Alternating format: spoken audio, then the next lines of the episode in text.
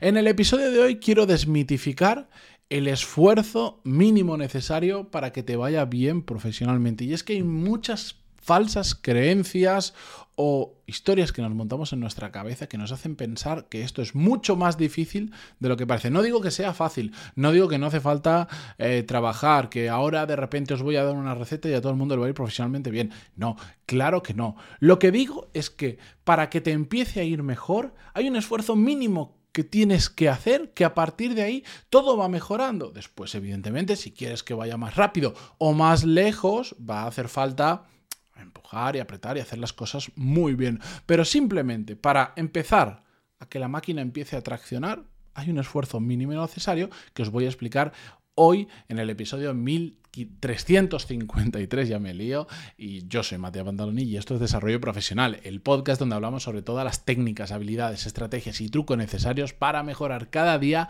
en nuestro trabajo. Por cierto, y relacionado con mejorar, esta semana voy a enviar la newsletter sobre cómo mantener el control en, situaciones complicadas, cómo mantener el control de las emociones. Por ejemplo, cuando estás en una reunión muy tensa, donde alguien te está poniendo los nervios y lo habitual es que saltaras, intentaras, mm, y te pones a gritar y te enfadas y tal, cómo mantener el, el control en ese tipo de situaciones. Y os lo voy a contar con un ejemplo de algo que me ha pasado a mí los que estáis escuchando este episodio, cuando lo he lanzado, el día, a ver que lo mire, 7 de noviembre de 2022, bueno, pues el miércoles, jueves voy a lanzar la newsletter. Voy a cambiar un poquito el día por estar relacionado con el lanzamiento del segundo vídeo YouTube y todo esto.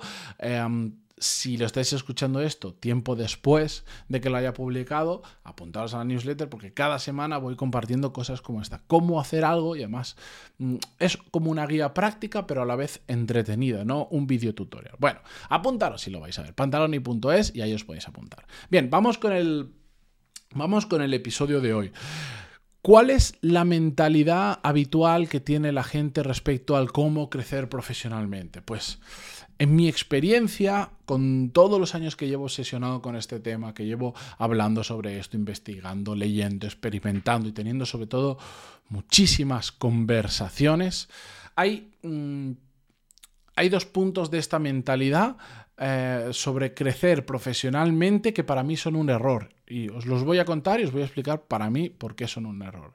El primero de ellos es que la gente cree que para que te vaya bien profesionalmente tienes que ser el mejor. Y el segundo, después, ahora entro en detalle, ¿vale? Y el segundo es que si quieres que te vaya bien profesionalmente, te tienes que convertir en un adicto al trabajo, en un workaholic o como le queráis llamar. Y ambos dos son erróneos. Y vamos a empezar, vamos pasito a pasito. El primero, ¿tienes que ser el mejor para que te vaya bien profesionalmente? Bueno, si eres el mejor en un área determinada, evidentemente tiene pinta de que te va a ir profesionalmente muy bien. Vale. Pero ¿tienes que ser el mejor? No. La realidad es que solo tienes que ser mejor que la media de la, que la mayoría de personas. Y ya está. Al final, em, esto se comporta de una manera muy simple. La gran mayoría de la población tiene un... ¿Cómo decirlo? Un, una capacidad de esfuerzo, tiene un rendimiento bastante homogéneo. Evidentemente hay de todo, gente mejor, gente peor, no es blanco o negro. Tú solo tienes que ser un poquito mejor que la media del resto. Y ya está. Es decir, imaginaros, voy a poner un ejemplo muy tonto pero que se entienda. Si, si la gran mayoría de personas en un examen sacan un 6 de media, si tú quieres ser de los buenos en clase, porque la nota del examen te dice si eres mejor o peor, pues saca un 7, saca un 8. No te hace falta ser el 10 de clase. Para, para que te vaya mejor que al resto, en cuanto a notas, no te hace falta ser siempre el que saca el 10. Simplemente con ser mejor que la media, ya te vas a estar posicionando mejor. Pues esto pasa un poquito exactamente igual. Porque ser el mejor en algo es muy difícil y de hecho em, es muy complicado, em, suele requerir mucho tiempo, suele requerir em, una obsesión y un sacrificio de vida normalmente muy grande. Y además hay un problema, y es que solo entra una persona ahí.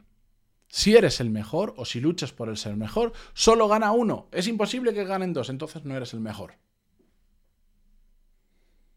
Entonces, de cualquier cosa que os podáis imaginar, que podáis pensar, para ser el mejor, vais a estar compitiendo con un montón de gente y eh, lo probable es que eh, por el camino, si te planteas decir, bueno, me da igual, ya sé que si siendo de la media ya me va a ir bien, mejor que la media me va a ir bien, da igual, yo quiero ser mejor. Genial, simplemente asume que uno es muy complicado llegar ahí y la probabilidad de que por el camino fracases y mucha gente eso le lleva a la frustración es enorme. De hecho, hay mucha gente que...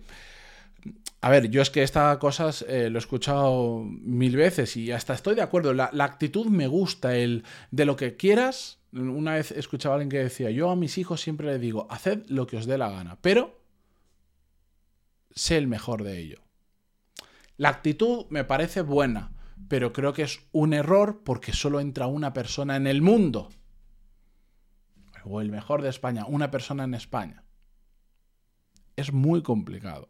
Y la gente que se lo plantea de esa manera, pero que después realmente no tiene el pozo suficiente para luchar por ello, al final termina tirando la toalla en el minuto uno porque sea que es imposible, se ve que es imposible, lleva a la frustración, al yo no valgo para esto y a un montón de mm, problemas y de cosas que pasan por nuestra cabeza que no aportan nada.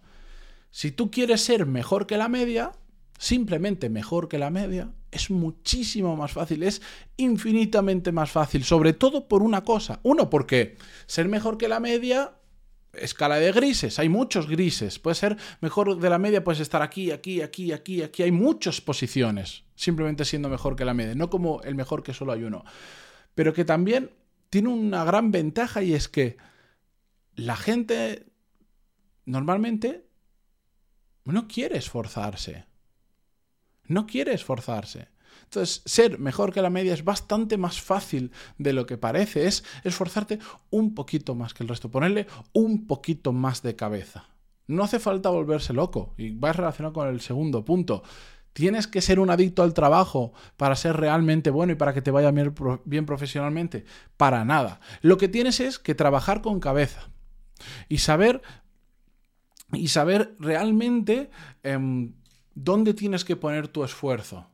¿Dónde tienes que poner tu mente? ¿Dónde tienes que poner las horas de trabajo? Os voy a poner un ejemplo, de nuevo, tonto pero que se entiende perfectamente. Imagínate por lo que sea, no hace falta que estemos de acuerdo con el objetivo y con tal. Imagínate que hay una persona que dice, no, yo, mi objetivo profesional es, yo quiero ganarme muy bien la vida, quiero ganar mucho dinero, y además quiero tener un trabajo absolutamente flexible, que hoy pueda estar trabajando desde aquí, desde mi despacho, eh, y mañana me cojo una caravana y estoy trabajando no sé dónde y me voy a las Islas Canarias, y pasado me voy a Venezuela y al otro me voy a China, viajo por el mundo, no sé cuánto, un trabajo súper flexible. Si te pone, si, si ese es tu objetivo y tú te pones a trabajar de camarero, ¿qué? No suele estar bien remunerado y además es el trabajo menos flexible del mundo porque te requiere físicamente estar en un sitio, en un horario, además un horario, un horario complicado, cuando todo el mundo está disfrutando, descansando, tú estás trabajando. A que no tiene sentido, no cuadra, no cuadra tu trabajo con lo que estás buscando. Por eso es trabajar sin cabeza, sin ningún tipo de cabeza. Para cumplir el primer objetivo tendrás que buscar una serie de trabajos, tipos de empresa, industria, que te permitan conseguir esos objetivos, que te permitan que te vaya profesionalmente bien. Conozco a mucha gente que actualmente se está matando a trabajar, que está haciendo un montón de horas, que está dedicándole un montón de esfuerzo y no le va bien. Y no le va profesionalmente bien, simplemente porque no está trabajando con cabeza, simplemente está tirando de riñón, tirando de horas y horas y horas y horas, porque, porque tenemos asociado con que que te vaya bien profesionalmente significa que eres un workaholic. Eres un adicto al trabajo. Entonces dices, pues si me convierto en un adicto al trabajo, me va a ir profesionalmente mm, bien. Y no funciona así. Así que yo quiero contaros una verdad, em, una verdad incómoda, honesta, no sé cómo llamarlo si trabajas mucho y trabajas con cabeza, te va a ir mejor. Y esta es la realidad. Ser workaholic o adicto al trabajo per se no te garantiza absolutamente nada. Ahora, si tú ya trabajas con cabeza, ya está orientado a tus objetivos, sabes cómo hacerlo, donde aportas mucho valor, bla, bla, bla, bla, bla, bla, bla. Y encima le dedicas más horas que otros, te va a ir mejor.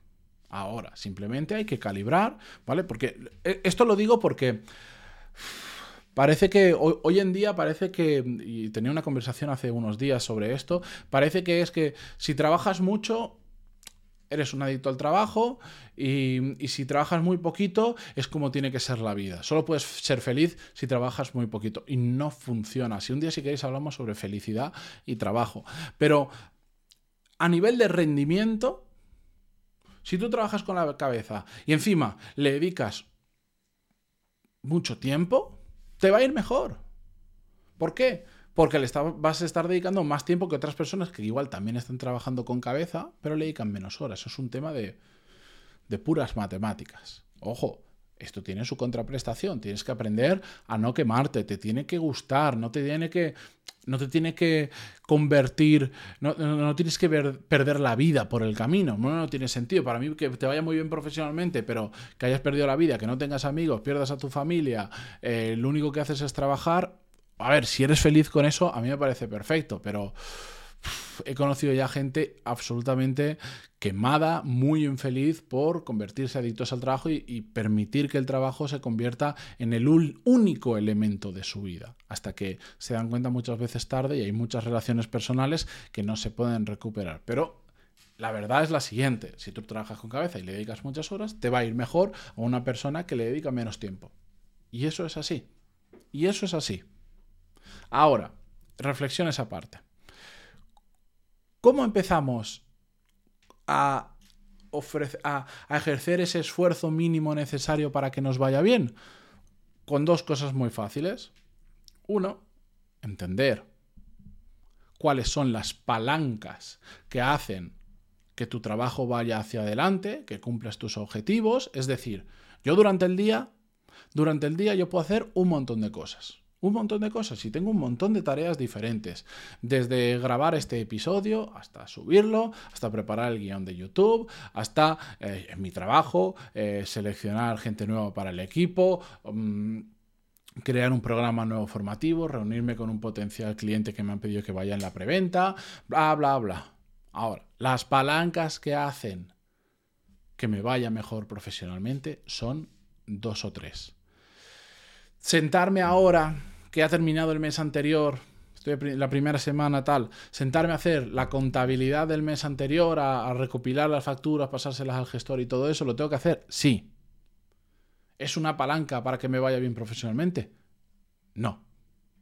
Entonces, tengo que aprender a poner el foco en esas palancas, en eso que hace que marca la diferencia que marca la diferencia. No se trata de hacer mucho, se trata de hacer cosas con cabeza y para hacer cosas con cabeza entendamos cuáles son esas actividades, tareas o proyectos que realmente generan mucho impacto en nuestro trabajo, en nuestra empresa, en, lo que estemos haciendo y segundo punto, pongamos foco en ello.